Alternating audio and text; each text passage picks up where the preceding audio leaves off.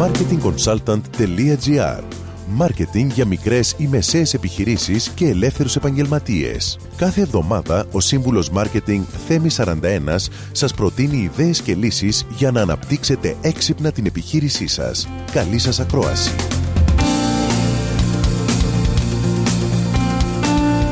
Γεια σας. Μία από τις συνηθέστερες τακτικές marketing σήμερα είναι η δημιουργία κάποιου loyalty program. Η τακτική αυτή χρησιμοποιείται από πολλές επιχειρήσεις, όχι όμως πάντα με τη σωστή μέθοδο ώστε να χτίζει θετικά και να εξελίσσει τους πελάτες. Αρκετοί επιχειρηματίες από αυτούς που έχω συναντήσει την εφαρμόζουν απλώς γιατί το κάνουν και οι ανταγωνιστές τους ή γιατί νιώθουν την ανάγκη να προσφέρουν εκπτώσεις στους πελάτες τους. Στην πραγματικότητα όμως, ένα πρόγραμμα πιστότητας πρέπει να έχει δύο στόχους. Πρώτον, να ευχαριστήσει τους πολύ καλούς πελάτες, και το τονίζω αυτό, τους πολύ καλούς, και δεύτερον, να εξελίξει τους υπόλοιπους σε πολύ καλούς. Ακούστε μερικά βασικά tips για το δικό σας loyalty program. Προσφέρετε ως επιβράβευση κάτι μοναδικό και όχι απλώς κάτι δωρεάν. Προσφέρετε δώρα ανταμοιβής με πραγματική αξία για τον κάθε πελάτη. Δημιουργήστε επίπεδα ανταμοιβής προσιτά σε όλους, με διαφορετικής εκλαμβανόμενης αξίας δώρα για κάθε επίπεδο. Να έχετε κατά νου πως οι έρευνες έχουν δείξει πως οι Έλληνες προτιμούν άμεση ανταμοιβή και επιστροφή του κέρδους τους. Επικοινωνείτε με τα μέλη του προγράμματος ανταμοιβής συχνά. Βρίσκετε ευκαιρίες να τονίζετε πως το κλαμπ σας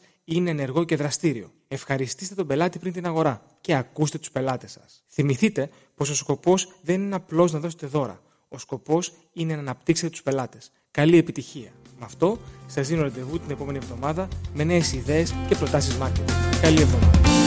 Μόλις ακούσατε τις ιδέες και τις λύσεις που προτείνει ο Σύμβουλος Μάρκετινγκ Θέμη 41 για την έξυπνη ανάπτυξη της επιχείρησής σας.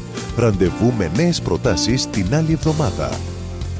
marketingconsultant.gr Μάρκετινγκ για μικρές ή μεσαίες επιχειρήσεις και ελεύθερους επαγγελματίες.